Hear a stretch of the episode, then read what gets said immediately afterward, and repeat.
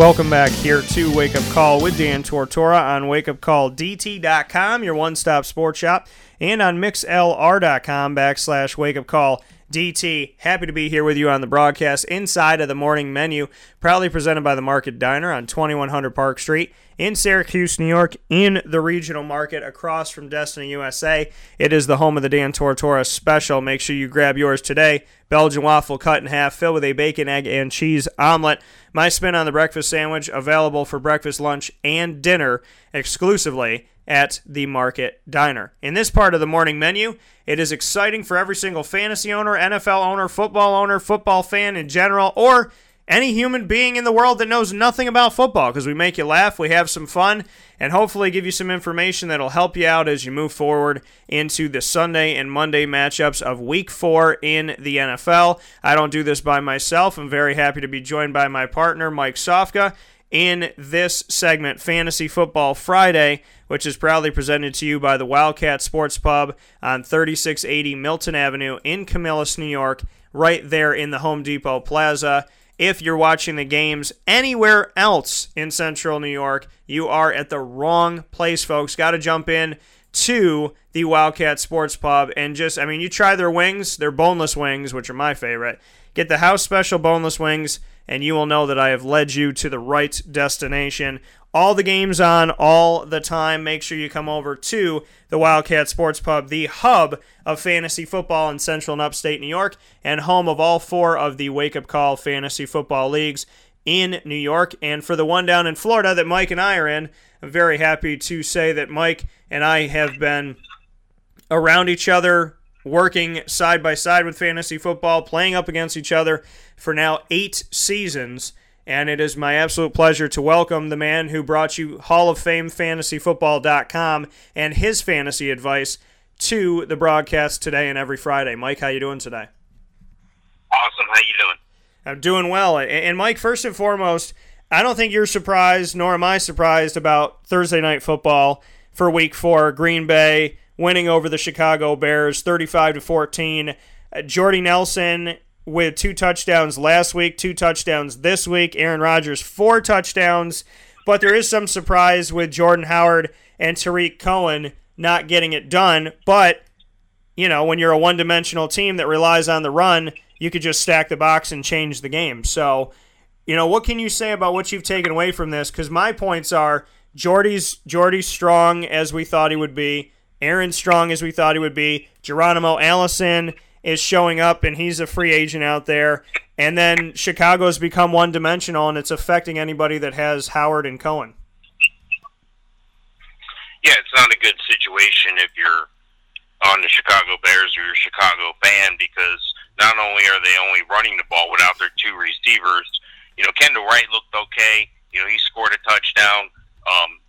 Zach Miller, they can get the ball to.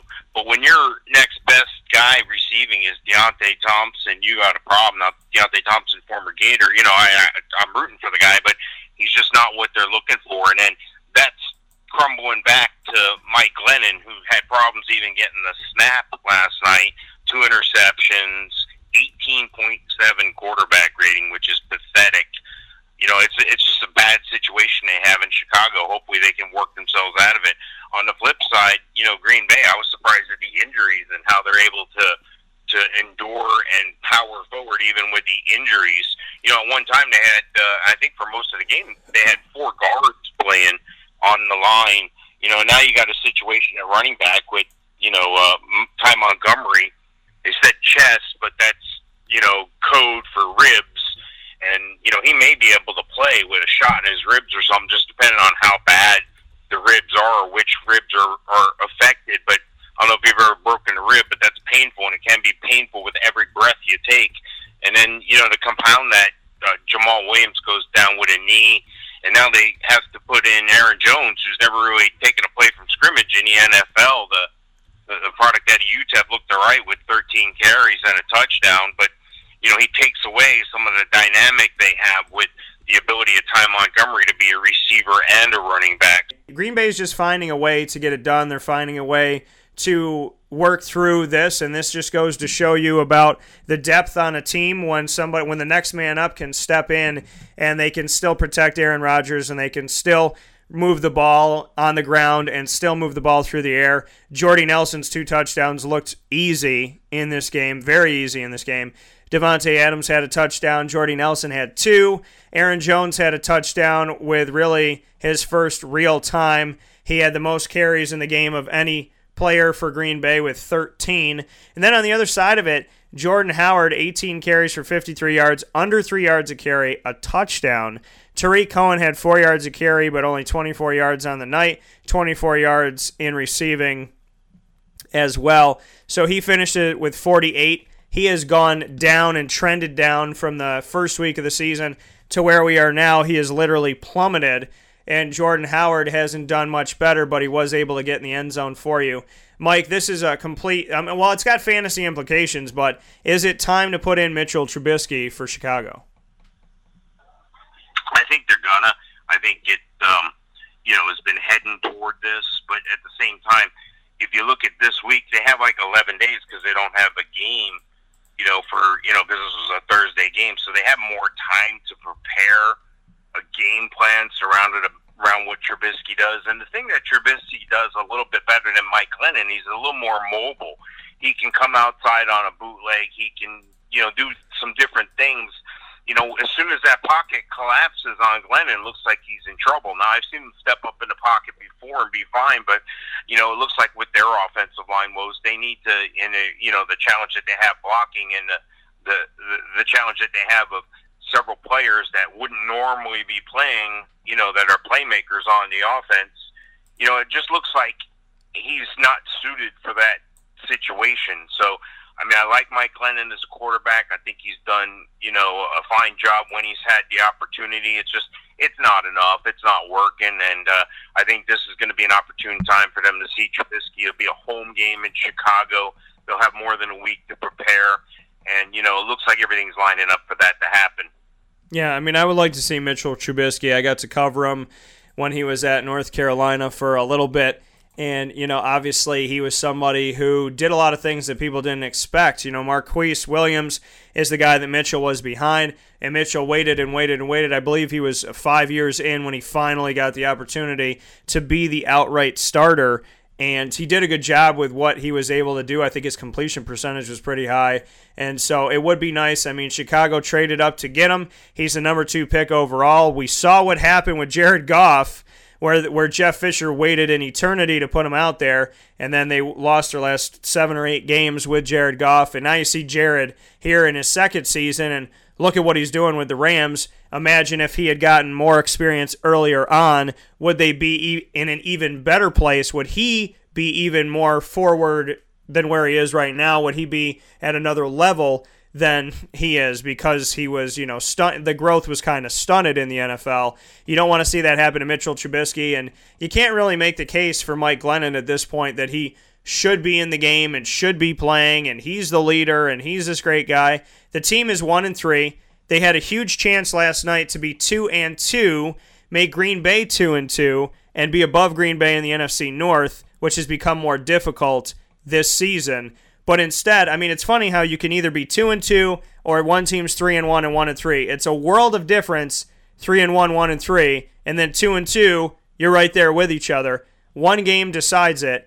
And Chicago was not in this game the whole game through. As far as Mike Glennon's statistics go, he has 93 completions on 140 attempts, 66%, 833 yards, 4 touchdowns to 5 interceptions. Is a rookie quarterback going to do worse than 4 touchdowns to 5 interceptions? It kind of, those numbers to me sound like a rookie. So at this point, they haven't protected him well. He's been sacked 8 times in 4 games. But like I said, at this point, it's not like you got a guy with 8 touchdowns and 1 interception and you're going to bench him. This is somebody who struggled. The team's 1-3. It's early enough in the season to shake things up and change things up. You're 4 games in. Do you really want to put Mitchell in week 9 or week 7 when the team could lose another 2 to 3, 4 more games? I don't think so. The next game up at Wembley Stadium in London, Jaguars played there last week, had a great time, 44-7 win over Baltimore. New Orleans and Miami are playing each other there at 9:30 a.m. Eastern Time to start off October on October 1st and start off Sunday's NFL matchups for Week 4. What do you have for New Orleans and Miami? Well, traditionally, Drew Brees doesn't usually play well on the road. This is a road game for both teams, so it's going to be a little bit different. You know, and I think the play that Brees has been putting out is a lot superior to Cutler.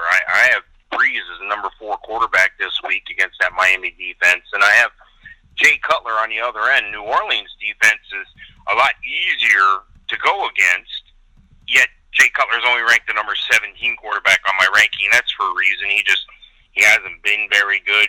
They've been relying on Jay Ajayi, and he's my number 8 running back this week. And, you know, he'll do a good job. They'll run the ball. They'll throw the ball to Jay Ajayi. He's been able to rack up some yards. New Orleans, on the other hand, has a situation at running back where it's still like a three-headed monster. It's kind of hard to rely on one guy as a running back one there. I got Mark Ingram as the number 27 running back this week. And, you know, at wide receiver, you're going to have strength in Michael Thomas. He's the number 8 wide receiver this week. DeVante Parker looks good. He's the number 10 receiver this week against New Orleans. And, you know, tight end, nothing's really popping out at me. You know, Kobe Fleener's been coming on a little bit late. He's a low-end tight end one this week. And, you know, Julius Thomas for Miami really hasn't showed up as well. And, you know, you take that a little bit further, Jarvis Landry hasn't really been showing up either. So there's some woes on both sides of the ball. It should be a pretty good game to start your day on Sunday. And, you know, look for all your points to be from Jay Ajayi and Drew Brees. Yeah, you know, looking at this game, I mean, it's interesting because of what's happened recently with both of these teams. You know, when you look at Drew Brees, obviously he had the better game of Carolina, who can't get their offense going. 22 of 29, 220, 3 touchdowns, no interceptions. But there is that question of what is he going to do? Miami's obviously pissed off because they went to MetLife Stadium and played against the Jets and not only lost to the Jets but got trounced by the Jets, got shut out in the first 3 quarters by the Jets, and scored 6 points in a 20-6 loss to a team that's probably only going to win 3 to 4 games this season. And the funny thing is, Ross Tretsky and I, when he came on, he's a big Jets fan, him and I discussed this, and we both said that they're probably going to steal one from Miami, and they absolutely did in this. Jay Ajayi had an uncharacteristic night. He was 11 carries for 16 yards against the Jets, so that's not something that you expect to happen twice. DeVante Parker, he got the touchdown in the game of all receivers, and he got the yardage, 76. And it's more even. It's very even, Jay Cutler. 11 targets to Jarvis Landry, 10 to Kenny Stills, 10 to DeVante Parker in the most recent game. I think that playing Landry or Parker is a good idea. I think Jay Ajayi, as he's a low-end running back 2 for me this week just because of his inconsistency. So I would look to play each of them from the Dolphins. As far as Drew Brees and company go, it's hard to go against Drew Brees. Now, I had Aaron Rodgers and Drew Brees on one of my fantasy teams this week. I leaned on Aaron Rodgers over Drew Brees. I know that, you know, Aaron was playing in a divisional game, but at the same time, New Orleans is going up against a team that's playing angry and playing upset, and I don't want to mess around with that. So I have Drew Brees as a quarterback 2, low-end quarterback 1 in this week. Michael Thomas worth the play. Ted Ginn Jr. if you got to go deep in a flex position. If you're going to play any of the running backs, I feel best about Alvin Kamara more than Ingram and definitely more than Peterson because Kamara's been getting involved in the passing and the receiving game, in the receiving and rushing game. In each of these, he is a third-round pick from New Orleans, and he got the only touchdown on the ground last week. So, and he was averaging 18.5 yards a carry, only carried the ball twice and had 37 yards. Adrian Peterson carried the ball 9 times and had 4 less yards with 33. So I don't think Peterson fits. I told a Giants fan this week when I was doing an event in Oswego that they should take Adrian Peterson and be done with it. And he makes sense with them. He goes, you know, I don't want Adrian Peterson for what he did to his son. And I was like, I totally understand that. If Adrian's going to go anywhere, though, I'd see the Giants being the team that makes the most sense. I think Ingram and Kamara could have a really great relationship in the backfield if they're there by themselves. Ingram, he's like a running back 3 to me this week. So is Kamara. But I feel better about Kamara than I feel about the other two, in all honesty, right now. And I want to give a shout-out to the Saints, who are trying to do they're trying to be with each other, be unified, not upset anybody. So they're going to kneel before the anthem together and stand during the anthem together so that they have a way to respect everyone. So I want to give a shout out to the New Orleans Saints, who are trying to find the happy marriage of saying, we will kneel out of respect, we will stand out of respect, and you can't say anything about us because we care. And a shout out to Aaron Rodgers, who had a post that he put up on Instagram that said, I wonder what's going to happen with the social media backlash of these camera people that were kneeling during the anthem with their hats on because they were filming the Packers. I thought that was kind of a really funny approach for Aaron Rodgers to say, well, these guys are kneeling during the anthem and you're not saying a damn thing. So, shout out to Aaron Rodgers for trying to get people to, laugh a little bit and, find some camaraderie. Police brutality is nothing to laugh about. That's not what I'm saying by any stretch of the imagination. We have to stop what is going on with that. There's good cops. There's cops that are not the greatest. We need to weed out the bad ones, keep the good ones, obviously, and help all of our communities to feel safe and sound.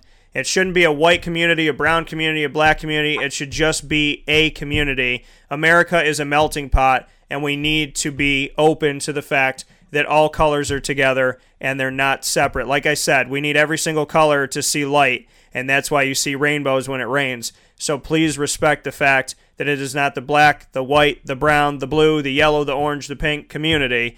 It is one community, and I really hope that we can find a way to come together and that these peaceful protests will turn out to help out those that feel strife and feel like they're not safe, so that we can live in a country where not only Mike and I and you and everybody listening right now, but every single one of your brothers, sisters, friends, our colleagues, everybody that we know can feel safe. So I know I took a step aside from fantasy football, but unless everybody feels safe in this world, unless everybody feels like we have an equal opportunity, then I'm not going to rest until my brothers and my sisters, irregardless of color, background, money, whatever, feel just as good as I do about waking up in the morning and affecting the world in a positive way. So, Mike, I thank you for letting me step aside for a second, and I thank people listening. I just want everybody to come together and feel safe and feel good.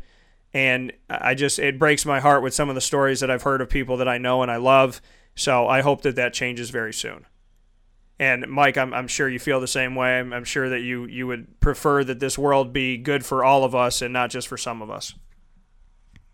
Yeah, let's just play some football. Let's cut all the stuff. We're not politicians for a reason. Let's everybody do your job, show up and play. And if you have a situation where you want to make a protest, don't do it to the expense of someone else. Just do your job, do your thing, and. How about on your off day on Tuesday, or how about on your off time over the summer, you hands-on participate in the community to make, things better. If you feel there's, something bad, do something about it. But, ticking somebody else off isn't the reason, isn't the way to do things. You're right, we do have to unify, we do have to come together, but, firing a shot across the bow of somebody else is not a way to send peace. It's a way to send a warning shot. That's not a good thing. So hopefully this will all resolve itself. I have a feeling that after the backlash the NFL's received the past 10 days, and supposedly there's a coordinated effort to have a protest of the fans on the 12th, Veterans Day weekend. They're planning on, or at least there's a movement, if you would, where people are going to try to protest some games and not show up to games and not participate, and supposedly not watch on TV. I find a lot of that hard to believe, but it's just about trying to do the right thing by everybody. And I got news for you: you can't please everybody. It's not going to work that way. There's a lot of different people and a lot of different opinions, so you just have to find that middle ground, that common ground, and try to have everybody get along. Yeah, you know, and the thing is, there's a lot of work to do in America, and if we are the beacon of hope and the beacon of light for countries all over the world, we definitely need to be a little bit brighter because our light's gotten a little bit dim, so we need to work on that. Coming up next, the Bills at the Falcons. Buffalo, you know, let me ask you this, Mike, because I on Tuesday I talk about, you know, all the games and everything coming off of, you know, Thursday, Sunday, and Monday on the show here on Wake Up Call. I thought going into week three, I was making my picks because I do my predictions for game to game every single week, and I was like, okay, these are the teams I've chosen to win. But I had an eerie feeling that week three was going to be a weird week. I was like, you know what? I'm looking at the Jets game. I'm looking at the Bills game against the Broncos, the Jets against the Dolphins. I'm looking at the Steelers against the Bears, and I was like, I just feel like this is going to be a weird week. Did you get that notion of week three, or were you completely shocked with some of the teams that won? You know, there's a lot of math involved in a lot of things like fantasy sports and even football to a degree. You know, and sometimes it's funny. I mean, did you ever watch the lines in Vegas? Sometimes they're right on the money or within a half a point. You know, there's a lot of algorithms that go into those things. But, you know, it was a pretty shocking week to me. I was quite confident the Jets weren't going to win a game all year, let alone have Miami struggle against them. And that touchdown they had was a garbage touchdown at the end. And, I don't even know if you can really count that. But, getting on over to the Bills and the Falcons, I think that, you know, if you have a quarterback in this situation, if you have a quarterback in this game, it better be Matt Ryan, because Tyrod Taylor's just not putting up the numbers. Matt Ryan's a QB1. I got Tyrod Taylor's a low-end QB2 this week. And, you know, running the ball, you would think that LaShawn McCoy would be a lot further up the ladder. I got him as a low-end running back one. And, of course, DeVante Freeman's the number 6 running back this week. He's just a terror every time he touches the ball, whether they throw the ball or whether they run the ball. And the sad thing is for Tevin Coleman is he's got DeVante Freeman in front of him. Tevin Coleman, a guy who would probably be a star on just about any other team. I have him as a high-end wide running back 3 this week, or a great flex play. Receiver-wise, of course, Julio Jones, one of the top guys in the league. He's a premium wide receiver. You definitely want to play him. On the other side of the ball, you have a Jordan Matthews as the highest-ranked Buffalo receiver I have, and I can't even really put my name or my thumbprint on him. He's a low-end wide receiver 3 this week. There's a lot better options out there. Hopefully, you have one on your team. And you know, at tight end, Charles Clay's been turning it on lately. I don't know what the magic formula is there, other than they can't get the ball to Jordan Matthews or anybody else on the team. So I think Charles Clay's a fine play. I think that if you're looking for a play at tight end from the Falcons, I think Austin Hooper is worthy of a tight end too. He's number 14 overall on my list this week. Yeah, you know, looking at this matchup for Buffalo at Atlanta, first and foremost, I think that it's time. And I said this, I said, if Tyrod Taylor can't get it done, now the Bills won a game, so they're probably not going to do this, but if the Bills struggle, if the Bills can't put points up, they could make an excuse and say we're at Atlanta and we're playing Atlanta, and Atlanta is a team that should have won the Super Bowl, and they're a team that potentially is going back to the Super Bowl, yada, yada, yada. But I'm saying at some point this season, I think it'll be time to show Nathan Peterman, who is someone that they drafted out of Pittsburgh.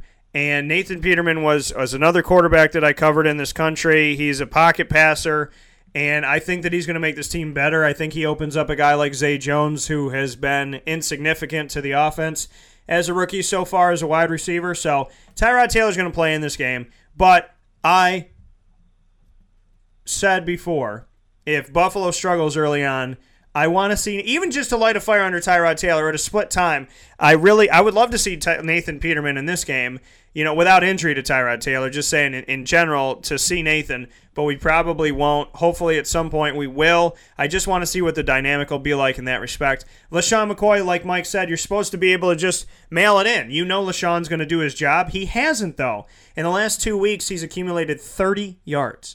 30 yards in the last 2 weeks. First week he had 100. So LaShawn McCoy, is a low-end running back one for sure. Jordan Matthews is not a high-end wide receiver. He's a wide receiver 3 for me, but he has led the team in receiving all throughout the beginning of the season so far. When you go game to game, Jordan Matthews has been significant, not in getting in the end zone, but in getting you yardage. So that's something to look at. Charles Clay, if you got a 2 tight end set, not a bad person to have out there. He's not going to get you a ton of yards, but he has been consistently scoring better than other tight ends in the country so far. On the other side of it, you got to play Julio Jones. Taylor Gabriel, I said he's like a low end. He's like a wide receiver 4 for me, high end wide receiver 4, low 3. He finally got his first touchdown of the season last week against the Detroit Lions. He's somebody to consider if you have to dig deep or go to the waiver wire due to injury or go to the free agency due to injury. Devontae Freeman, I like him. You got to play him. Tevin Coleman, he is a running back 3 right now. He's not a 2, unfortunately. I have him on some of my teams. I wish that he would be better, but he's a 3 right now because Devontae Freeman took that big contract and is doing what I hope the young man would do, and that is not forget that you got to play football. Matty Ryan had 3 interceptions last week, but he is worth the play in this one against Buffalo, and they're at home in Atlanta, so I like that one for them for the Falcons moving forward. Cincinnati at Cleveland. The irony of this game is that they're playing at First Energy Stadium, yet Cincinnati did not show much energy in the first 2 games of the season, and Cleveland hasn't shown energy pretty much since they came back in 1999. So we're at First Energy Stadium, hoping to Jesus there'll be energy in this game. But Mike, history, if it's any proof of what the present will be, history tells us that this will be a 33-30 game because they seem to play no defense and just try to outscore each other. What do you think about this one? Well, actually, if you're streaming defenses, if you go week to week and just pick the best defense, like let's say you weren't able to get a top defense, and, you know, that happens. Well, you just play matchups. This is a great weekend to pick up Cincinnati going up against the Browns because the Browns are just hapless at offense right now. DeShone Kiser's a rookie. Let's just call it what it is. He's a rookie. He's had some flashes of brilliance. He does some outstanding things. He can move. But at the same time, it is what it is. He's a rookie, and he doesn't have a lot of talented pieces around him. Hopefully you're not in a position where you have to start at DeShone Kiser. He's a quarterback 3 this week.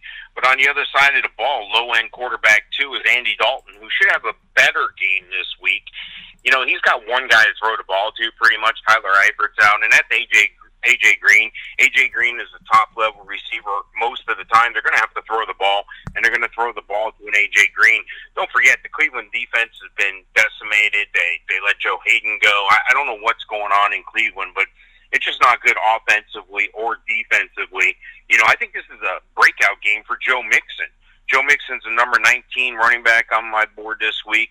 I think we could see with that Bill Lazor focus on the offense, trying to get Joe Mixon more involved, trying to get him more touches because he seems to be their weapon in the ground game if they can just figure out a way to get him the ball. On the flip side, Isaiah Crowell's probably not a top-tier running back at all. He's a running back 3. Duke Johnson's been showing up if you're in a PPR league. That might even be a better play for you. But receiver-wise, we talked about A.J. Green. There's not much to talk about from the Cleveland end. And, you know, I don't know, maybe you're trying to start a tight end like we talked about. Eifert is hurt. Njoku is a bottom-end tight end, too. He's starting to figure it out, and hopefully him and DeShone Kiser can get a good thing going there, quarterback to tight end, and, you know, hopefully that could be a surprise for you. Yeah, you know, in this matchup between the 2 teams in Cleveland, I want to start with Cincinnati, the road team. Andy Dalton, who I haven't really been sold on at all this season. I would play him in this game. I would play Joe Mixon in this game. Giovanni Bernard is a flex guy for me in this one. He's somebody if you have to go a little bit deeper to try and see what you can get out of this. He had 9 points in this past week. In the scoring, as far as my league goes, he was able to get a touchdown. I want to look at injuries just to make sure that we give you an update here on Giovanni Bernard. Thigh injury made him limited in the middle of the week in practice. He's questionable. Brandon LaFell was questionable, but he's been a non-factor. And John Ross, I mean, this is a guy who I really anticipated and expected could help out A.J. Green, but we haven't seen him at full strength. He's been injured since he got into this first season, the rookie season for him. His knee is still sore, and he is questionable. Tyler Eifert, as Mike said, is out of the game. On the other side of it, Kenny Britt's knee has him as a limited participant in this game. Duke Johnson Jr.'s shoulder has him as a limited participant. And Isaiah Crowell's shoulder has him in the same place, questionable for the game. Sammy Coates, who a lot of people forgot from Pittsburgh, has a hamstring injury, and he's been limited as well. So with that being said, and one of their tight ends, Randall Telfer, is limited with a knee injury. So basically, when you're looking at Cleveland, it's easy to say in this situation with all those injuries to lean on David Njoku. He has scored in 2 out of the 3 weeks in his rookie season so far. He scored in week 2 and most recently in week 3. He is trending up for me. He's not a big yardage guy, but he can get you a touchdown. So I look to David Njoku. If you have to have somebody out there as your tight end, he's not a bad decision to make. And DeShone Kizer, he shouldn't be your quarterback 1 or 2. He's probably the 3rd on your team. And if he lowered his interceptions, he would have had a pretty nice week last week with 3 touchdowns, 242 yards, 2 touchdowns passing, 1 on the ground, and 44 yards rushing to lead the team and match Isaiah Crowell in 44 yards. But he did it in less carries. DeShone in 7, Isaiah in 12 to get to 44. So if Duke Johnson Jr. is healthy and you have to literally go to the bottom of the barrel of where do I go on my roster? I got a bunch of guys hurt. He should be, if you have 6 running backs, he should be your 4th or 5th. If you have to go to him, you throw him in flex, but watch his injuries. Kenny Britt, if he's not hurt, is not a bad play to have in this game just because he has been able to get into the end zone. But the Cleveland players' feet to the fire that I feel best about, David Njoku, and that's pretty much it. I mean, I got to go singular on that one. For Cincinnati, Andy Dalton, Joe Mixon, Giovanni Bernard, if he's healthy, like I said, put him in flex. And A.J. Green's playing by himself, but he's coming off of a 13-target, 10-reception, 111 yards and a touchdown.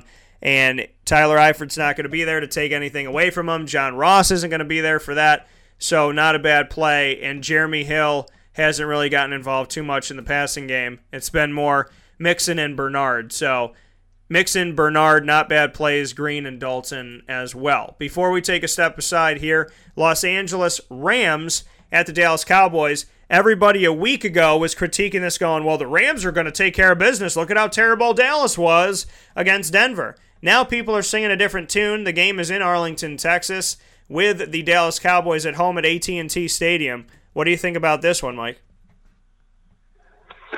Well, this should be an interesting game. You know, if you have the quarterback in this game, you're hoping it's Dak Prescott and not Jared Goff. However, Jared Goff has been playing very well for, you know, essentially only starting a few games last year, 6 games or so, and then, you know, stepping it up this year. He looks like a lot better quarterback than I would expect to see at this point.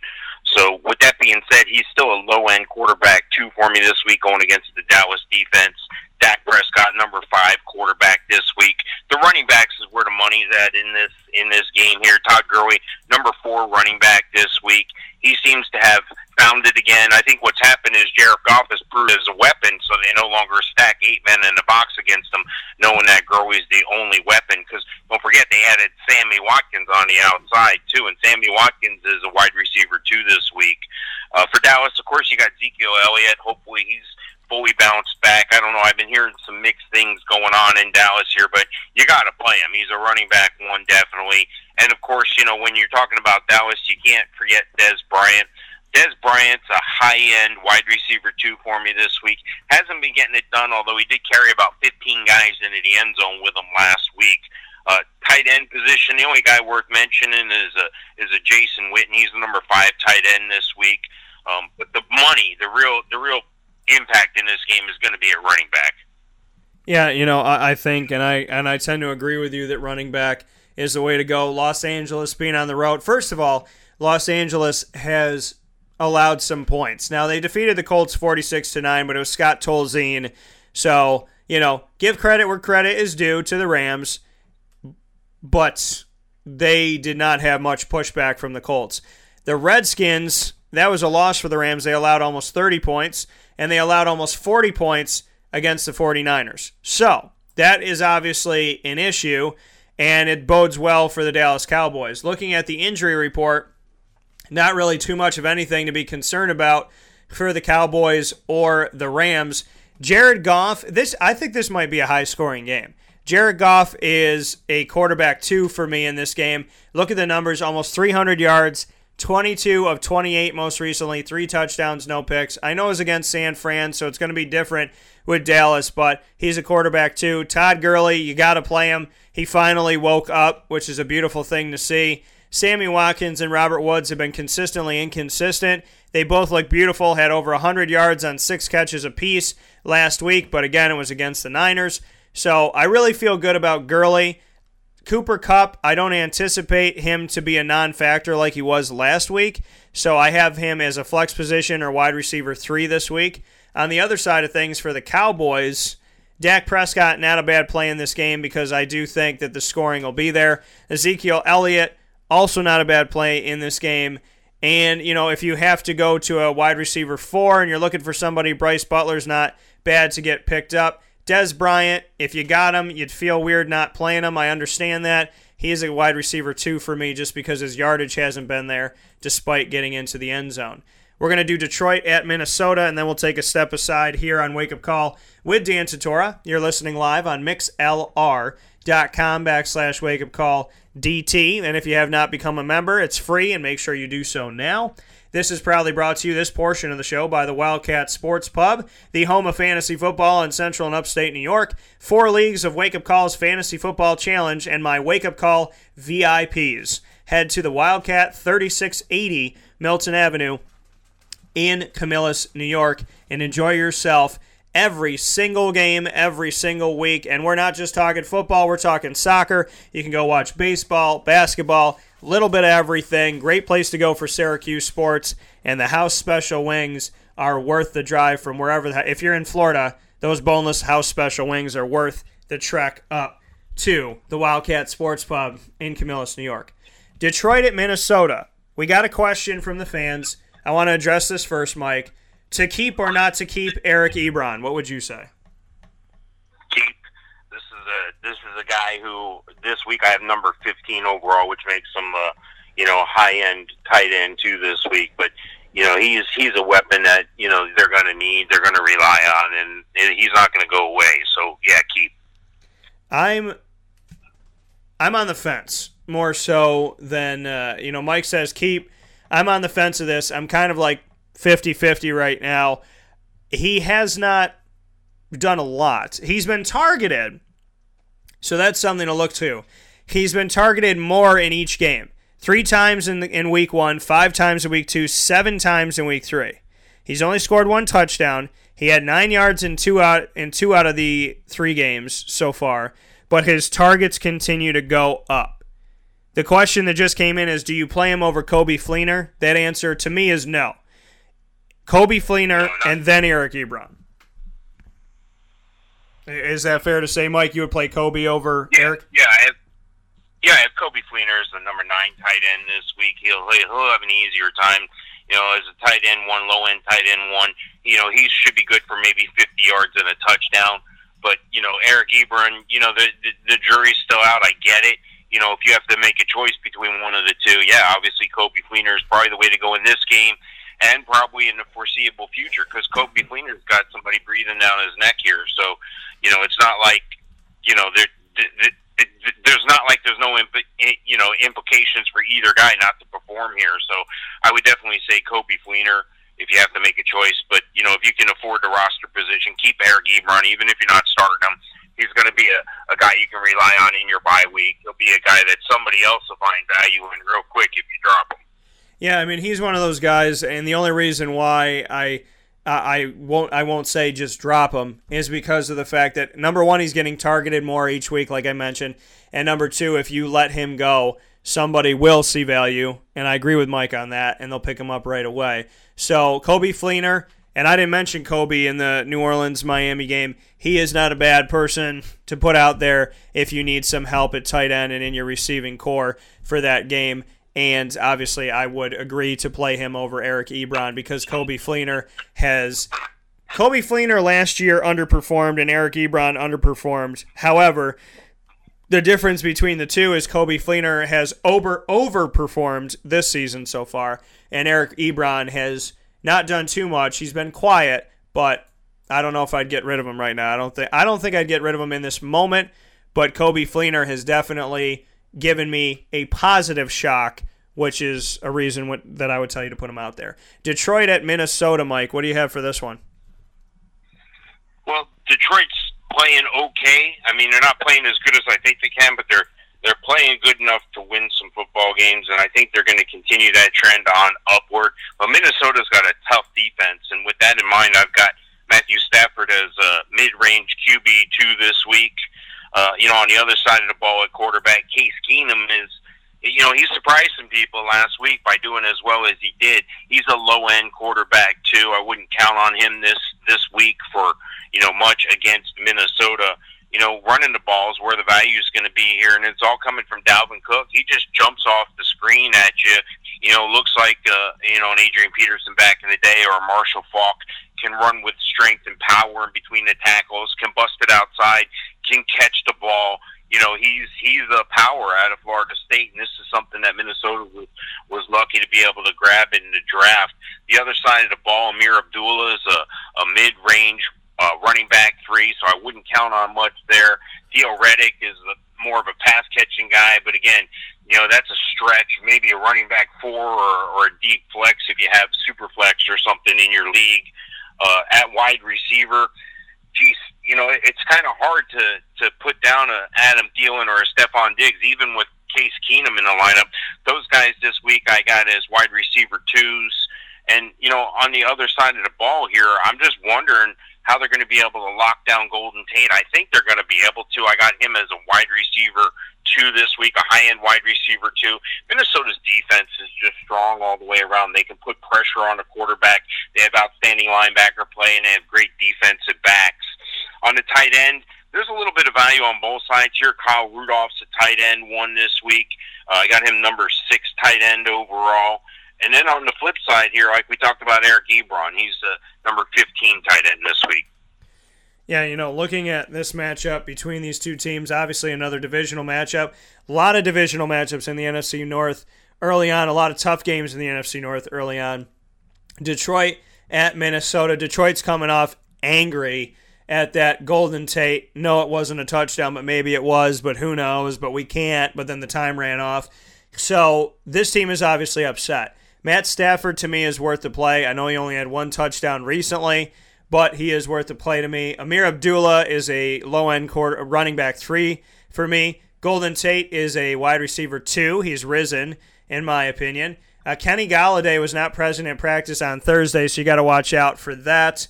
Marvin Jones Jr. has been quiet but has scored. Most recently, he did not. So the guys I feel good about telling you to consider putting out there for Detroit are Golden Tate as well as Matt Stafford, and to consider their defense and special teams. Case Keenum, a lot of people are going to jump on this guy. I shouldn't say a lot of people. Some people are going to jump on this guy and say, oh, my God, I got a steal, 25 of 33, almost 400 yards passing, 3 touchdowns, no picks, got to pick him up. Case Keenum did something for fantasy owners that we can be thankful for. Stephon Diggs was relevant again, Adam Thielen was relevant again, and Dalvin Cook remains relevant. As far as trusting in Case Keenum from week to week, I'm not going to tell you to do that as of right now, because we had 1 week of success for Case Keenum. What I will tell you is if you have Thielen, you have Diggs, you have Cook, you put them out there. On the other side, I told you with Detroit, Matt Stafford and Golden Tate are the ones I feel good about. If Kenny Golladay can get himself healthy, the team really does need him, and they're going to have to get him back sooner than later if they want to continue to have success, but credit to them with the way they played Atlanta despite not having him. We'll take a step aside for a fast break, and we will come back with more coverage of fantasy football, getting you set for Week 4 Sunday and Monday night games, and every single game that's happening all throughout Sunday from 9:30 a.m. Eastern Time all the way through to about midnight on Sunday. This is a wake-up call fast break. The Wildcat Sports Pub in Camillus, New York is located on 3680 Milton Avenue in the Home Depot Plaza. It is your family-friendly sports bar and restaurant. Folks, some sports bars aren't family-friendly. Some family-friendly restaurants are not sports bars. The Wildcat Sports Pub in Camillus, New York, is proud to be both. It is that marriage that you've been looking for years. The Wildcat Sports Pub is your home base for your sports bar and restaurant needs, games for the kids, indoor and outdoor activities, and enough things on the menu to come back every single week and get to try something new. They're open Sundays from noon to 8 p.m., Monday through Wednesday, 11 a.m. to 11 p.m., and Thursday through Saturday from 11 a.m. to midnight. For reservations and party information, call 315-487-2222 for the Wildcat family-friendly sports pub and restaurant.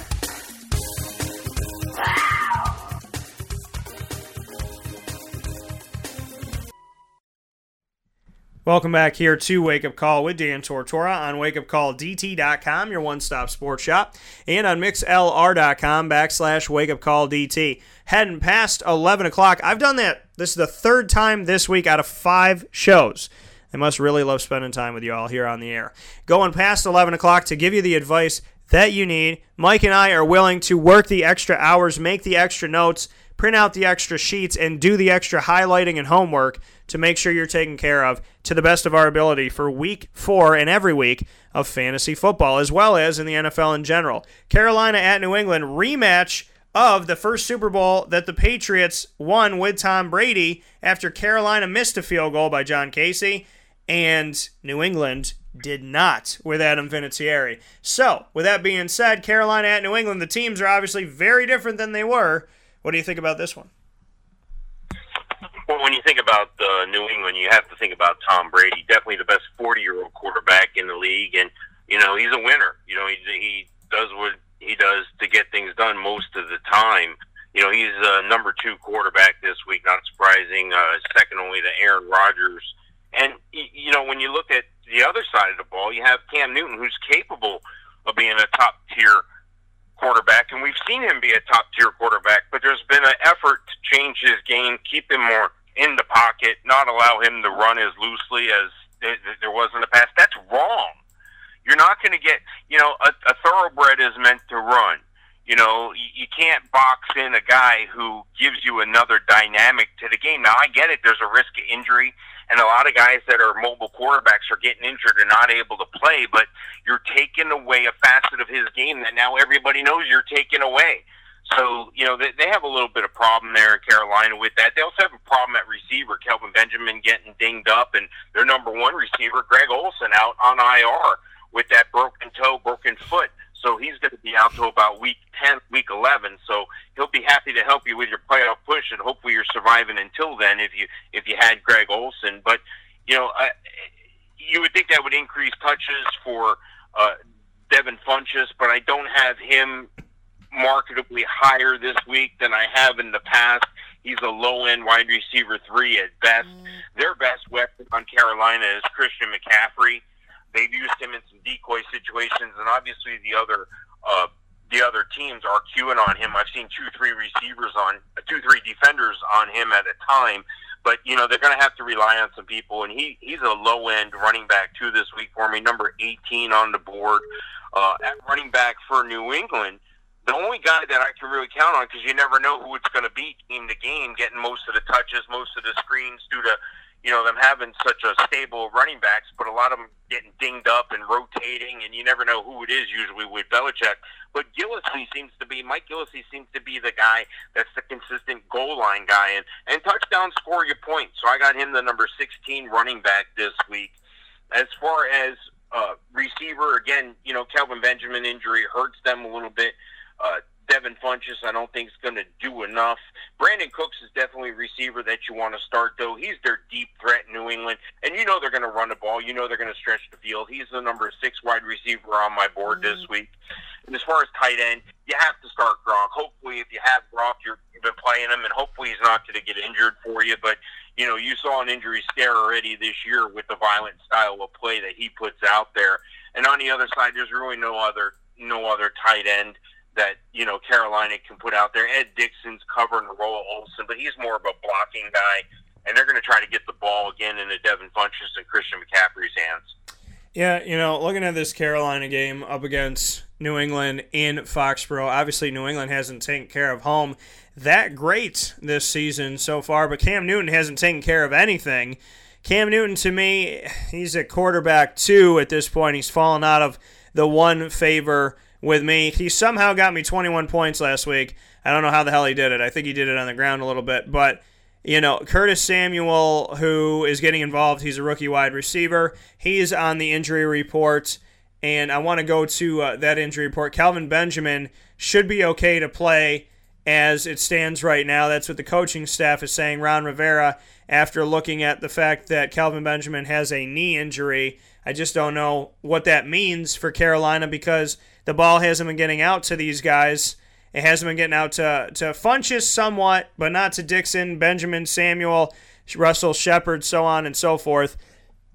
So in my opinion at this point, you know, the only guy I really feel good about on Carolina is Christian McCaffrey because he is going to get touches. He was the leading receiver for the team, targeted 11 times to lead the team, caught 9 passes to lead the team, and had almost 50 yards more than the closest receiver to him. Devin Funchess had 58. McCaffrey had 101. So I would play Christian McCaffrey for Carolina. And if Cam Newton's the best shot you got, it's not a bad shot to have. But he falls out of favor with me a little bit this week. Tom Brady, you got to play him. Yeah, I mean, you have to. Danny Amendola, he's always on the injury report, and he's back on it this week, but he found a way to get things done. So just watch him closely. The NFL Injury Report is located on WakeUpCallDT.com. Under the Fantasy Football tab, you will see the NFL Injury Report, proudly brought to you by 315 Chiropractic and Dr. Tim Whiting here in Central New York for your wellness and chiropractic needs. Danny Amendola, watch his. He has a knee injury. He's had a lot going on this year. He has a lot going on every year, and God bless, and hopefully he stays well and stays healthy for the rest of the season. But between concussion, knee, groin in the past, just watch this one closely. Philip Dorsett's been a non-factor. He's on the injury report with a knee injury. And Rex Burkhead was not in practice on Thursday and has a rib injury. And he's somebody that you like for the goal line, so just watch out on that. I would play Tom Brady. Mike Gillislee scored in 2 out of 3 weeks. Already has 4 touchdowns on the season. Play him. Brandon Cooks finally looking like he was coming into character. I'd play him. Rob Gronkowski and Chris Hogan. I like them all for the New England Patriots. Next game up, Jacksonville at the Jets. Could the friggin' Jets do it to another Florida team 2 weeks in a row? Jacksonville at New York. What do you think about this one, Mike? The answer to that question is no, simply because the Jaguar defense isn't the Miami defense. Now, we've seen the Jaguar defense play well, and we've seen them play bad, but, you know, and that's this year. But the Jaguar defense can turn it on when they want to. They can get pressure on the quarterback. And that's not a good thing for the Jets, especially in this game. The value in this game is going to be at running back. I don't think you can count on either quarterback. Blake Bortles is going to be a quarterback three if you need to go that deep. And on the other side of the ball, you know, I don't think that you want to start a Josh McCown, but, you know, that's on you. He's a number 30 out of 32 quarterbacks this week on my board. The value is at running back, Leonard Fournette, number 7 running back this week. And Mike Gillislee, Jay Ajayi right behind him. Jay Ajayi, man, I'm going Miami. I'm thinking Bilal Powell. Bilal Powell is a number 17 running back this week. So, you know, he could get you some value, you know, if they can move the ball at all against Jacksonville. I can't really say anything about a receiver on either team. I mean, I guess if you need the Allen Hurns at a wide receiver 4, or I don't know if you need a Jermaine Kearse has been turning it on lately, or a Robbie Anderson who's supposed to be the guy there, but or even a Marquise Lee for that fact on Jacksonville. These are all real low-end quarterback, wide receiver 4s. And, you know, in the tight end position, I don't see anything to write home about either. So your value here in this game is on the running backs, you know, both Fournette and Powell, and don't expect much else from anybody else. Yeah, you know, I'm not sold on Bilal Powell, and I haven't been, so I can't lean on him for this one.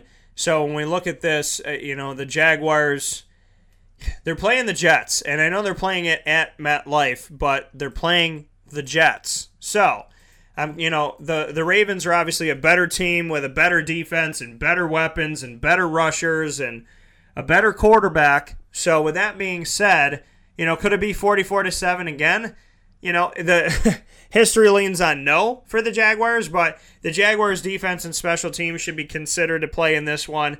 Leonard Fournette should be put out there in this one. Marquise Lee should be considered as a low-end 2, high-end wide receiver 3. Mercedes Lewis as a tight end 2 this week. Allen Hurns as a wide receiver 3, high-end, low-end 2, I would say, for them. And Blake Bortles, listen, if you don't have Aaron Rodgers or Drew Brees or Tom Brady, if it's between Cam Newton and Blake Bortles, I would lean on Blake Bortles this week. As far as the Jets go, I don't really feel good about anybody. I mean, if you have to play Bilal Powell and you need 3 or 4 running backs, go ahead, be my guest, but I don't feel good about any of the Jets. With the Jaguars coming off of the game that they had, this will show some consistency or inconsistency to their season. Doug Marrone, the head coach, said this is the time to show our consistency and show what we're made of. We've had 2 good games and we had 1 bad game in the middle. Both of the good games were not in Jacksonville, which bodes well for them being up in New York. Blake Bortles, Leonard Fournette, like I said, Marquise Lee, Mercedes Lewis, and Allen Hurns should all be on your mind for this game. As far as injuries go, Jalen Strong is the only one questionable for Jacksonville. For the New York, and he hasn't played yet since coming over from the Texans. Matt Forte is questionable in the game. He has a toe injury. Jordan Leggett has a knee injury and didn't practice in the middle of the week. Sharon Peak has an ankle injury and is on injured reserve. So, not too much to say about the Jets, and I don't have anybody on the Jets I feel good about. Pittsburgh at Baltimore. This game's supposed to be a good game, but Pittsburgh just got spanked by Chicago, and Baltimore just got embarrassed by Jacksonville overseas. What do you think about this one in Maryland this week? Yeah, if you get embarrassed by Jacksonville, whether it's overseas or not, you got problems, and there's problems in Baltimore right now. They're a lot better team than what they're showing, but you know, you can only go with what they're doing. You can only base your rankings and your week-to-week decisions on how to play these guys based on their performance. And the performance speaks loudly. There is none. It's no good.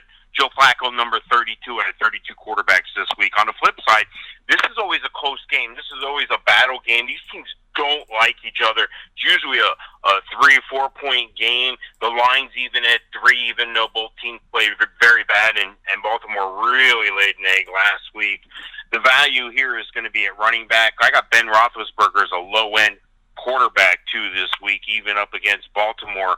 And, you know, you look back at that game against Jacksonville, and it looked like Bortles had a great game. The defense gave him the game. They allowed them to do things like run a fake punt when you're up 35-0. You know, when your defense is playing so well and you know they're going to stop and they're going to dominate the game and they're going to get the ball back and they're going to score as many touchdowns as the offense on any day, you know you can get away with things like that on offense. And, you know, that covers up a lot. So, you know, I think Roethlisberger's a low-end quarterback, too, this week. You know, the value, again, is running back. You know it's Le'Veon Bell. He's arguably one of the best running backs in the league. The problem is Pittsburgh hasn't been moving the ball. They haven't been using these weapons effectively. These guys are weapons, and you're just waiting for them to go off. And I think this would be a good game for Le'Veon Bell.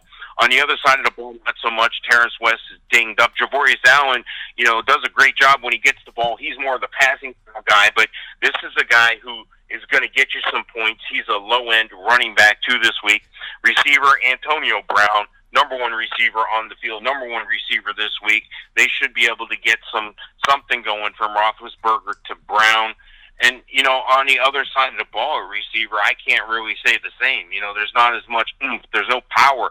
Flacco's not getting the ball to guys. So, you know, hopefully you're not counting on a wide receiver from Baltimore. You know, at tight end, again, nothing to write home about on either guy. So the value, again, is that running back in this game. And it looks like it's going to be all running. It looks like it's going to be a lower scoring affair than I think a lot of people think. And it should be a reasonably close game. But, you know, that doesn't help you in fantasy. We're just looking to score points. So play Le'Veon Bell, play Antonio Brown, and hope for the best. Yeah, here's the thing. If Nick Boyle is your leading receiver on Baltimore in a week. Third season out of Delaware, tight end, and no offense to Nick Boyle, but if he's your leading guy in receiving when you have Benjamin Watson, Jeremy Maclin, Javoris Allen, Mike Wallace, guys that you know obviously have done some stuff in the NFL, 14 yards led Baltimore's receiving last week against Jacksonville. And I said, once again, no offense to Nick Boyle. I'm saying, where was Jeremy Maclin? Where was Mike Wallace? Nick Boyle's a tight end, and he's leading the team in receiving. This team did not have 100 yards of total offense until 12 minutes left in the game. In the fourth quarter, 12 minutes left, that's when they got to 100 yards of total offense. Alex Collins had some shock and awe in this game. He's a running back 4 for me, or a flex guy for me. Terrence West is an option. Javoris Allen is an option. But I don't trust any of the three of them. So if you have a team that has some of them and you have some other people, then send a message to me and tell me who you got, and we'll figure it out together, because I wouldn't lean on any of them. And Alex Collins got a lot of good yardage in garbage time against a second-string team. Ben Watson, the only one that scored a touchdown for Baltimore against Jacksonville, is injured currently. So that's something to look at. Ben Roethlisberger hasn't put up substantial numbers for you in fantasy, so he's a quarterback 2 for me. But Le'Veon Bell and Antonio Brown are worth putting out there. Jesse James has been injured, and Martavis Bryant has not been in practice.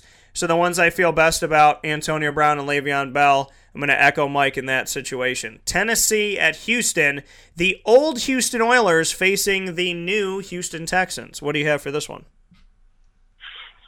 Well, this one should be an interesting quarterback play game, and what I mean by that is Deshaun Watson is exceeding expectations just about each game.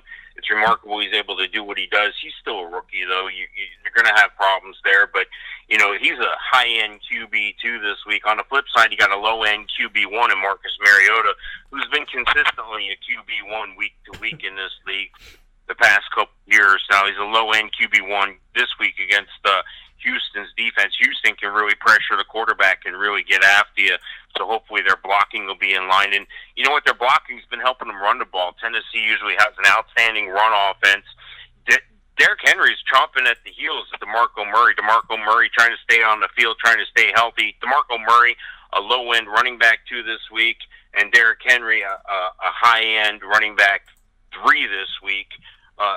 On the other side of the ball, though, you know, you would think that Lamar Miller would be a lot further along than he is. He's a low-end running back 2 this week, and I want to believe in Donta Foreman, but I need to see more from him on the field before I really evaluate him or bump him high up, you know, with the ability to start on a fantasy roster. The receiving core, DeAndre Hopkins is going to be a decent guy. He's a wide receiver 2 this week, and Rashard Matthews leads Tennessee. You know, he's the guy that you want to have out there. He's a low-end wide receiver 2 this week for them. And at tight end, Delanie Walker is a guy that he's a number 4 tight end this week. You know, like him or not, this is a guy who consistently gets the touches, consistently gets the targets, and that's what you want when your guy's out there on the field. You want him to at least have a chance, and Delanie Walker gives you that chance. Yeah, looking at this matchup with Tennessee at Houston, you know, there's been some key guys fantasy-wise. I feel like, you know, there's been some good moments from the Tennessee Titans so far this season. They were able to defeat the Seahawks at home in Tennessee. They're heading on the road to Houston in this game. And Marcus Mariota he's a quarterback 2 to me, but if he is your best option, he's not a bad option to have. DeMarco Murray's another guy that I like in this. I want to take a look very quickly at the injury report before I go any further. For Tennessee, Corey Davis is out. Really nobody else to be concerned about when it comes to their injury report. And Houston, DeAndre Hopkins has a knee injury and was limited in practice, but has not been ruled out of the game. He's questionable, and I would say it's more than likely that, I mean, more often than not, he ends up playing. So just pay attention to what he's doing in this respect. As far as the Tennessee Titans, Eric Decker has looked good in games. Rashard Matthews is a guy that's a wide receiver 3 to me that's not bad. Delanie Walker, not a bad option for you. Any of those gentlemen in the receiving core, they've all gotten their share due. DeMarco Murray, Marcus Mariota on one side. On the other side for the Houston Texans so far, you got to watch DeAndre Hopkins on the injury report. If he is ruled good to go, then he is somebody to put out there. He's still getting yards despite Houston's many struggles. He's still doing some good things. Deontay Foreman, not a bad guy to have out there. He has come on as of late. He was the second highest receiver as a running back and a rookie in this past week's loss to the New England Patriots in Foxborough. Not a bad option for you to have. Lamar Miller is a running back 3 to me, and Deontay Foreman is a high 3. Maybe even I'm going to keep him in flex. I'm not going to call him a 2. So I'd keep him in flex for this one. I'd look at, if I had Hopkins, Foreman, and Lamar Miller, I'd lean on Foreman and Hopkins, consider Lamar. Deshaun Watson's still making a lot of mistakes, so I can't lean on him for that. But I will say that one mistake he's not making is giving his first rookie game check of over $27,000 to 3 cafeteria ladies at the Houston Texans Stadium after Hurricane Harvey. So a shout-out to Deshaun for that. San Francisco at Arizona. What do you think about this one? Well, when you think about this game, you would think that it'd be a better game than it probably is going to turn out to be. I think the Niners are surprising at times, but they're just not consistent. You know, when you got Brian Hoyer as your quarterback, you know, you got problems to start with. And Brian Hoyer's the number 29 quarterback this week for me, so not a factor. But on the other side, Carson Palmer, the other old man in the league, seems to be getting it done. He seems to be able to get it done because he had an outstanding running game. The challenge is that running game's in flux right now with David Johnson being out with the broken hand. It's going to be like that way for the next foreseeable future here until about week 10 or so. But on the other side of the ball, Carlos Hyde has been putting up some numbers. He's been doing things that are a lot better than we thought they would be. He's been injury-prone in his career, but I think he felt, you know, Joe Williams starting to chomp at his heels, you know, before he got hurt. And I think that he really felt like, you know, he needs to turn it up a notch. And it's amazing and sad that they have to turn it up a notch, but they do. On the other side of the ball, surprisingly, Chris Johnson, who was just signed by Arizona, is going to be the leading threat at running back. But I don't think there's a play at running back in Arizona here at all this week. At receiver, we had mentioned Larry Fitzgerald. You know, on the other side of the ball, you don't have that much. Pierre Garçon or a Marquise Goodwin, I wouldn't start either one of those guys. You know, maybe if you had to, maybe a Pierre Garçon. And, you know, at tight end, I don't think I'm comfortable with anybody at tight end on this game either. So if you have Carlos Hyde, you're going to be fine. If you have Carson Palmer, you're going to be fine. If you have anybody else, you may want to look elsewhere. Yeah, this is a game where, you know, you, like you said, Mike, you want it to be better than it is. I mean, obviously San Francisco put up some good numbers against the Rams in a game that saw 80 points on the field. And, you know, obviously this was a big game between these two teams that made it very interesting in the last Thursday Night Football last week. You know, Pierre Garçon, not a bad guy to put out there. He's somebody that I said if you're going to put anybody out there in the receiving corps, it's him.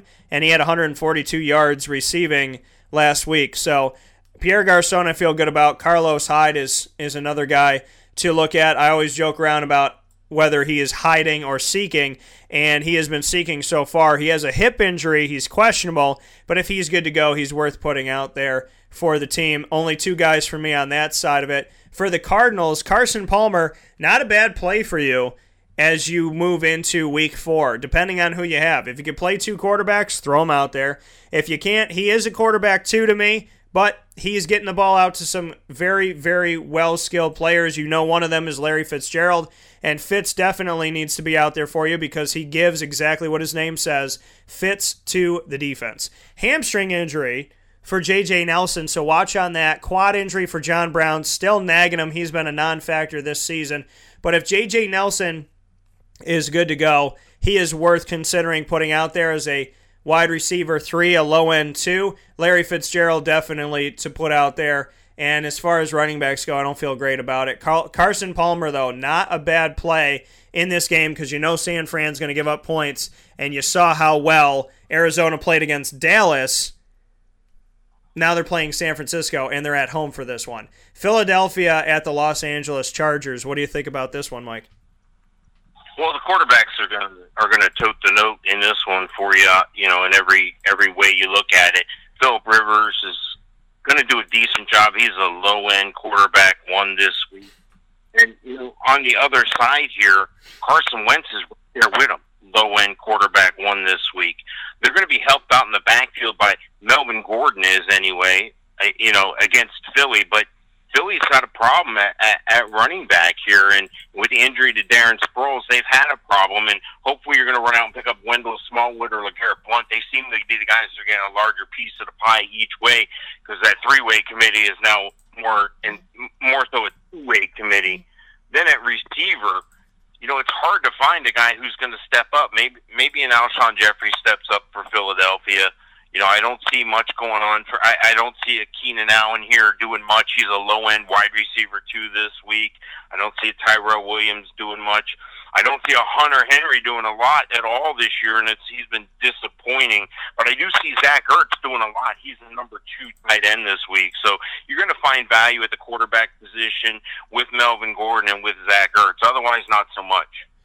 Yeah, in this game for Philadelphia, and this is another one of those games we talk about San Fran, Arizona, where you want it to be better than maybe it's going to be because, you know, the Chargers have done some good things, but they lose to the Broncos 24-21, to the Dolphins 19-17, just lost recently to the Chiefs 24-10. And, you know, it's just these woes seem to happen in the playoffs, but the Chargers are not getting things done right now, and maybe that move to San Diego will bode well to go back home after only being in L.A. not even a full quarter of the season, and there's already a discussion that, you know, they might be going back. So they are in Los Angeles for this game. We'll see how many fans show up to the game, to the StubHub Stadium, hopefully more than have been in the past. But, you know, Carson Wentz, he's a quarterback too for me. I know some people get, you know, crazy sold on Carson Wentz in the first couple weeks. I'm not.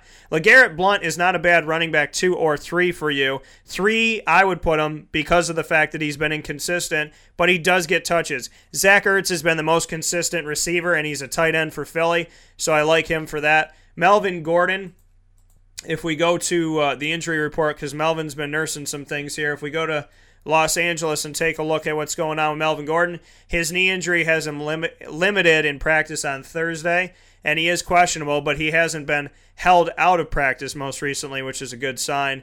Philadelphia, Darren Sproles is out, injured reserve. He was put there on Monday, so the expectation for Darren Sproles for me this season wasn't really high, and I hope that the man gets better.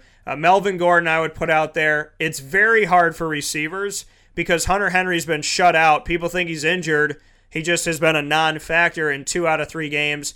Keenan Allen has done some good things. Gates has done some good things, not yardage-wise, but touchdowns. Tyrell Williams, not so much. Travis Benjamin was the best so far. It's a toss-up with Los Angeles who the receiver is going to be. If you need a wide receiver 4 or a flex, look to Benjamin or Keenan Allen. And, you know, Gates isn't going to get your yardage, but maybe he gets you in the end zone. The one that I trust the most of the Chargers is Melvin Gordon, and that's who I would say to definitely put out there as long as he's healthy enough to go, which it looks like he probably will be. The Giants at the Tampa Bay Buccaneers. This game seems to always come around from year to year, and the Giants and the Tampa Bay Buccaneers seem to play each other rather closely, although this year I think Tampa's got a lot more than New York does. What do you think about this game? Yeah, New York can't run the ball. They're having a hard time running the ball. Paul Perkins was supposed to be the guy. It's not happening. Very low-end running back 3 this week for me. You're going to find some value at quarterback with Jameis Winston. He's the high-end quarterback 2 this week, and Eli Manning's been disappointing. Number 21 quarterback this week for me, but you know, I hope you're not in a position where you have to count on him at all.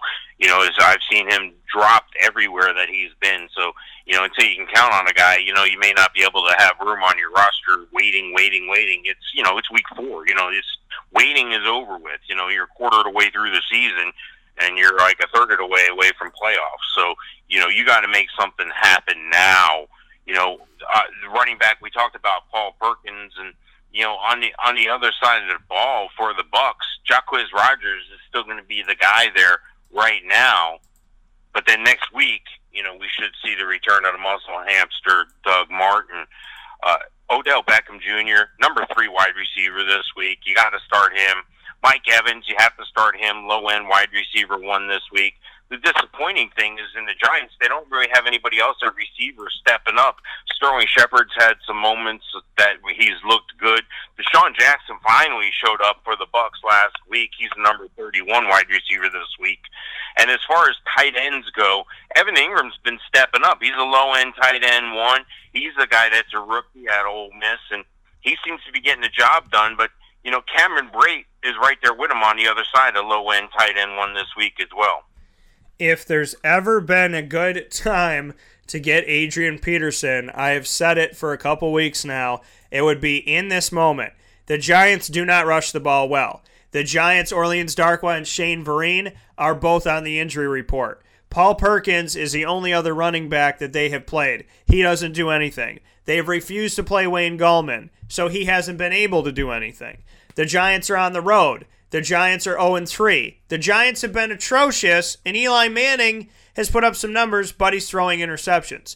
If you had to play a wide receiver 3, it would be Sterling Shepard. Odell Beckham Jr., he's a wide receiver 2 to me because he's inconsistent, and the team's rushing attack is obsolete. You would think that Odell Beckham Jr. is the second best wide receiver in the country coming into this season, but in the actual season so far, he has not been. Odell Beckham Jr., Sterling Shepard, worth the nod in this game, because you'd smack yourself if they did well and you don't have them out there, and I don't want you to do that to yourself. As far as the Buccaneers go, the Buccaneers, Jameis Winston, interception prone. He's still not a quarterback one, but he has to minimize his interceptions because the things he does well, he also makes those mistakes on the other side. 2 touchdowns last week, 3 interceptions. Not good. Jacquizz Rodgers, he'll probably have fun against the Giants in this game. DeSean Jackson, wide receiver 3. Mike Evans, still a wide receiver 1 to me, despite the fact that he was relatively quiet recently. And Cameron Brate seems to be the better of the two between Brate and O.J. Howard so far at the tight end position for Tampa. Brate is worth the nod this week because it's New York and it's at home in Tampa. We're going to take a quick step aside here on Wake Up Call with Dan Tortora for our final fast break of the day. We'll come back with Oakland, Denver, Indy, Seattle, and Washington, Kansas City in just a moment. This is a Wake Up Call fast break. The Wildcat Sports Pub in Camillus, New York is located on 3680 Milton Avenue in the Home Depot Plaza. It is your family-friendly sports bar and restaurant. Folks, some sports bars aren't family-friendly. Some family-friendly restaurants are not sports bars. The Wildcat Sports Pub in Camillus, New York is proud to be both. It is that marriage that you've been looking for years. The Wildcat Sports Pub is your home base for your sports bar and restaurant needs, games for the kids, indoor and outdoor activities, and enough things on the menu to come back every single week and get to try something new. They're open Sundays from noon to 8 p.m., Monday through Wednesday, 11 a.m. to 11 p.m., and Thursday through Saturday from 11 a.m. to midnight. For reservations and party information, call 315-487-2222 for the Wildcat family-friendly sports pub and restaurant.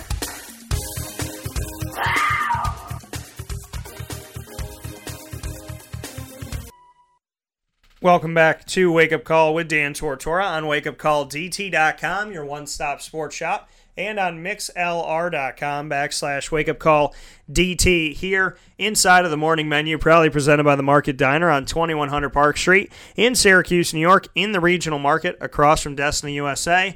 Thank you so much for tuning into the broadcast and to this portion of the show, which is Fantasy Football Friday, where Mike Sofka and myself, Dan Tortora, give you our synopsis, give you everything that we have, give you our hypotheses, everything when it comes to each week of the NFL and each week of fantasy football. We're more than happy to do so. This week is week 4, and we have 3 games left on the docket, proudly presented by the Wildcat Sports Pub, the home of Wake Up Call fantasy football leagues in Central and Upstate New York. Fantasy football and NFL fans alike, eat at the Wildcat Sports Pub, drink at the Wildcat Sports Pub in a family-friendly sports bar atmosphere with every single game on the television every week. Oakland at Denver. What do you have for this one, Mike? Well, I have some surprises in my rankings this week, and the biggest surprise of all is Trevor Siemian sneaking into the QB1 rankings here against Oakland. Low-end QB1 this week. Don't get overexcited. Temper your expectations, but there's a lot worse options out there, and he's been doing enough to get things done in that defense and that running game is allowing them to let him open up his game a little bit. So, you know, I don't see that letting up in this game. Oakland's defense hasn't been up to par, and I think Trevor Siemian's worthy of a low-end quarterback one this week. On the flip side, disappointing with Derek Carr. But I think it's the offensive line where the woes are there. And, you know, you're facing a Denver team here that is pretty good at pressuring the quarterback. So I got Derek Carr downgraded to a low-end quarterback, too, this week. We talked about Denver being able to run the ball. That running attack is led by C.J. Anderson. He's going to continue to do that. He's a low-end running back one this week. And, you know, on the other side of the ball for the Raiders, they got this guy, Marshawn Lynch. However, it looks like they're scaling back on some of his use. They're trying to manage him a little bit as far as snaps, I would say. And there's times where he can't get on the field because they're behind and they're going to be passing the ball. And he's not that guy. He's the ground and pound guy. So I got Marshawn Lynch as a mid-range running back 3 this week. Now, they're going to be able to throw the ball a little bit, but the team that's going to be able to throw the ball is not who you think. It's Denver. Denver's going to be able to throw the ball a little bit. Now, I've got Emmanuel Sanders and Demaryius Thomas as low-end wide receiver 2s this week. But believe it or not, the other duo in Cooper and Crabtree, I've got ranked a lot lower than that because of the offensive line woes. They trap and push back your guards into the quarterback. There's no pocket to step up into, and that's been a problem with Denver, with Oakland, is right up the middle of the line, and then that creates space for those guys on the outside to get to the quarterback as well, and the pocket's only so big, so it's not all Derek Carr's fault. It's an offense influx right now. I don't know what their identity is. I don't know. I do know one thing. They're not blocking very well. No tight ends to speak of, really, on either team this week. So if you're looking for a little bit of value, it's in the running back, it's in the quarterback, and it's in the surprising quarterback, Trevor Siemian. Yeah, you know, in this matchup, I got to agree with Mike that I don't put Derek Carr as a quarterback one. He's had some woes here, especially recently against Washington. He's playing a better defense when it comes to Denver. Marshawn Lynch, to me, he's a running back 3. At this point, you should have 2 guys better than him. He had 6 carries for 18 yards. He has not – listen, when he was playing in Seattle, he was not doing well in yards per carry, finishing up his time in Seattle.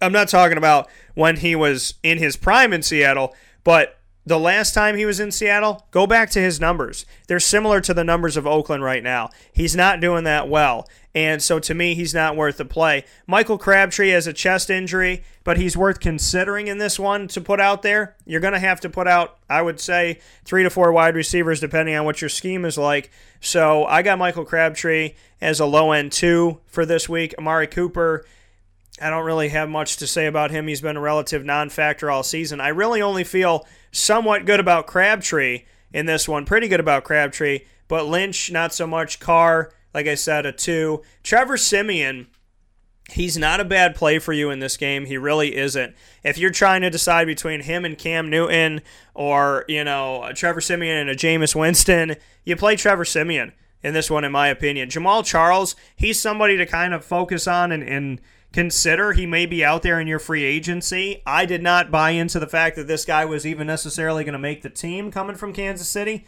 but he hasn't been half bad so far. And if you got to go with 3 or 4 running backs, not bad to have him as one of them out there for you. C.J. Anderson, same thing. Demaryius Thomas and Emmanuel Sanders in Denver's defense and special teams, not a bad play.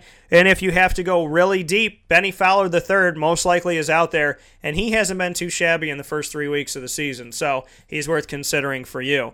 Sunday Night Football is boring night football this week. Indianapolis at Seattle. I say this and watch them score 33-30, but I more so figure this game to be 10-3, 9-3, 20-6. I'm not overly anxious and anticipating the immense wonderfulness of this game. However, Indianapolis at Seattle will be played on primetime football. Mike, what do you have for this? Well, I have Seattle in this game in a blowout. I think Seattle's a lot more powerful than Indianapolis is on every aspect of the game. And that starts at the quarterback position with Russell Wilson, number 3 quarterback this week, going up against the porous Indianapolis secondary, he should provide ample quarterback one numbers. On the other side of the ball, while Jacoby Brissett is an improvement over Scott Tolzien, you know, he's still not anybody you can count on right now. He's 31 out of 32 quarterbacks this week. You're going to find some value in the running backs here. We've talked about it time and time again here. Chris Carson, he's undoubtedly the guy now in Seattle. He's a number 15 running back on my board this week, so you should find some points there. Frank Gore, low-end running back two this week. Two they have.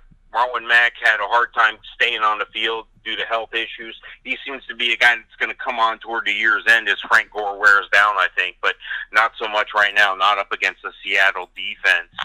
At the receiver position, Indianapolis is going to try to rely on a T.Y. Hilton, but when you have Jacoby Brissett and the Seattle defense, that doesn't bode so well. So T.Y. Hilton's a high-end wide receiver three this week.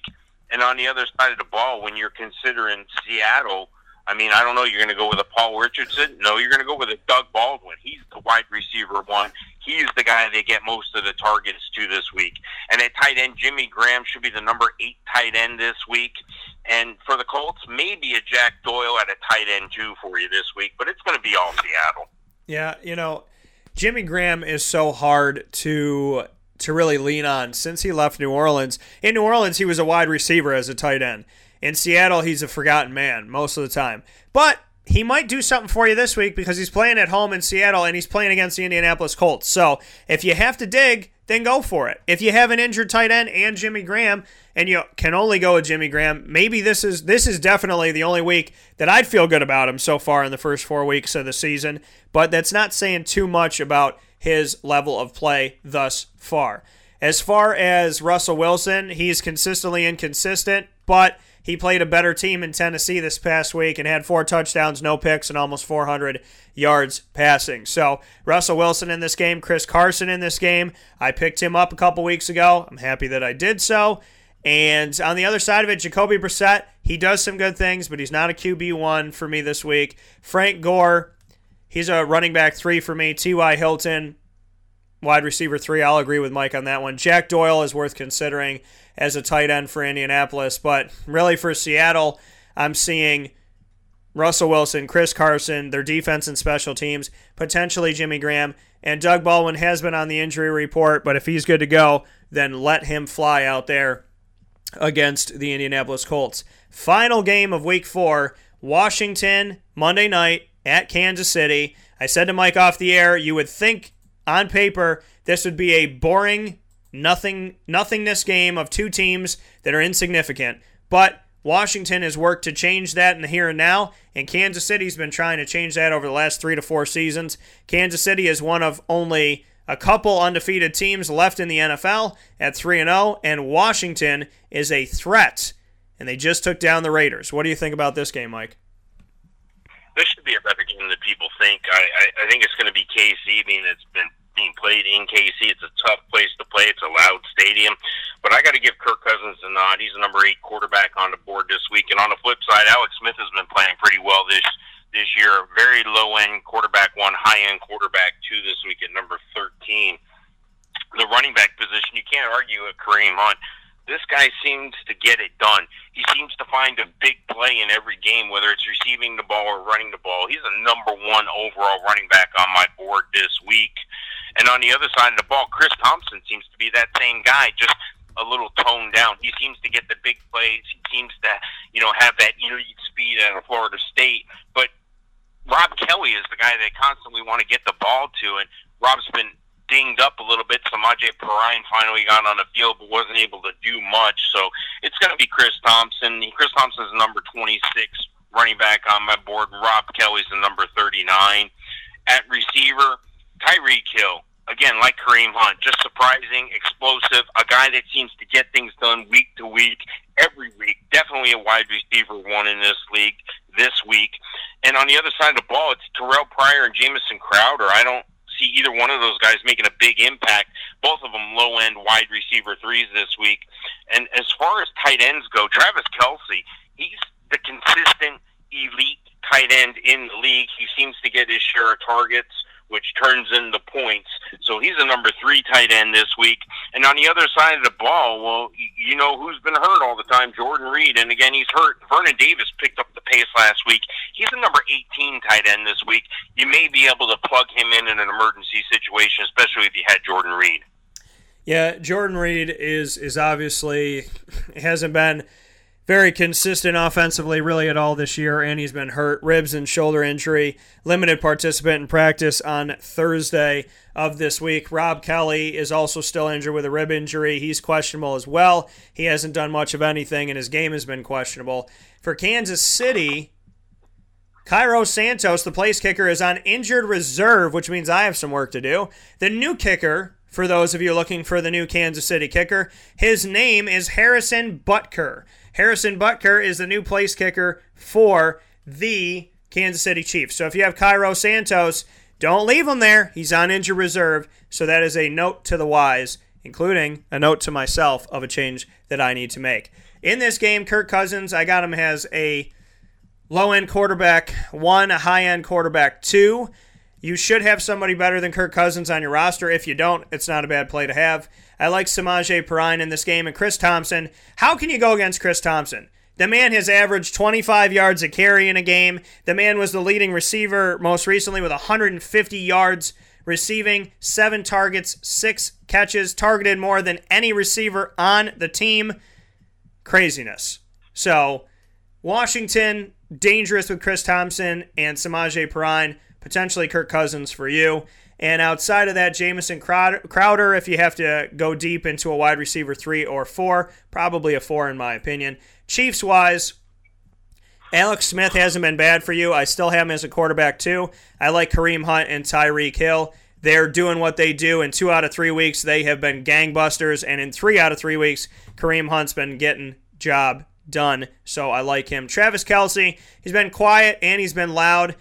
I still can't put him on the bench and feel good about it. I feel like that's one of the ones where you get really upset with yourself if he's on the bench, make you nervous the whole weekend, and I don't want to do that to you.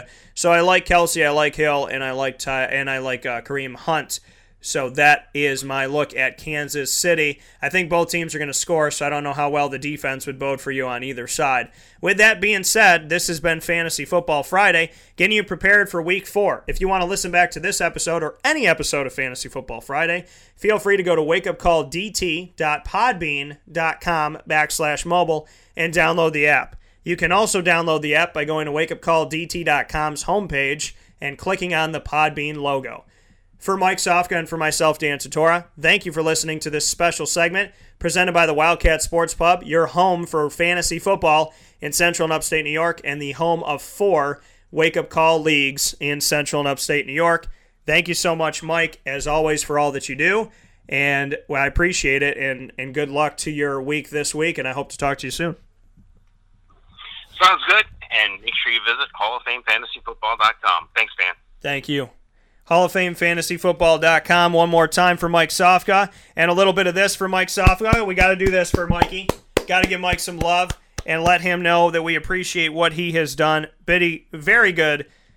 I don't know why I said Biddy, and I don't know why I said very good. It's been a long week. I love you all. Thank you to Mike Sofka for what he's done. HallOfFameFantasyFootball.com and for being my co-host for Fantasy Football Friday Advice. Every single week, we get you set. We talk about Thursday on Thursday. You talk about Thursday Night Football with me Thursday morning, and then Mike and I on Sunday and Monday games all the way through, and if there's ever a Saturday game, we get going on that too. You can listen back to this show and all of the Fantasy Football reports by going to wakeupcalldt.podbean.com/mobile and downloading the app. And on wakeupcalldt.com, you can also click on the show archive on wakeupcalldt.com and click on the month that the show was aired in. So for fantasy football, if you want to hear this one, it's September. So you click on September and you'll find it there. Thank you so much for tuning in. Make sure you stay close to Wake Up Call with Dan Tortora on Facebook at WakeUpCallDT, on Twitter at CallDT, and on Instagram at Dan Tortora Media, YouTube.com/WakeUpCallDT, the live feed, MixLR.com/WakeUpCallDT, and, of course, on WakeUpCallDT.com, the hub of all things together when it comes to Wake Up Call. Superpowerpop.com as well for my brother show. Check it out. Not my brother's show, but the brother show of Wake Up Call, the entertainment show. Check me out there. We got a new show coming up today at noon Eastern time featuring my cousin Nico Rada, and we have an amazing conversation that opens up many, many a door into the world of entertainment and the cinematic universe of Marvel and DC and so on and so forth. So you don't want to miss that show, and you don't want to miss me on site, on location at New York Comic Con covering for Superpowered Pop with Dan Tortora. I will talk with you on Wake Up Call on Monday morning. We'll have plenty to talk about with Syracuse, NC State, and so much more. I'm excited. I'm pumped. I can't wait. I love you all. I thank you all. I appreciate you all. Please be good to each other. And whether you're kneeling or standing this weekend, can you just lock arms with your neighbors? Because that's what it's all about. It's all about equality. A God-given right taken away by man. And we have no business taking something away that God gave to every single one of us.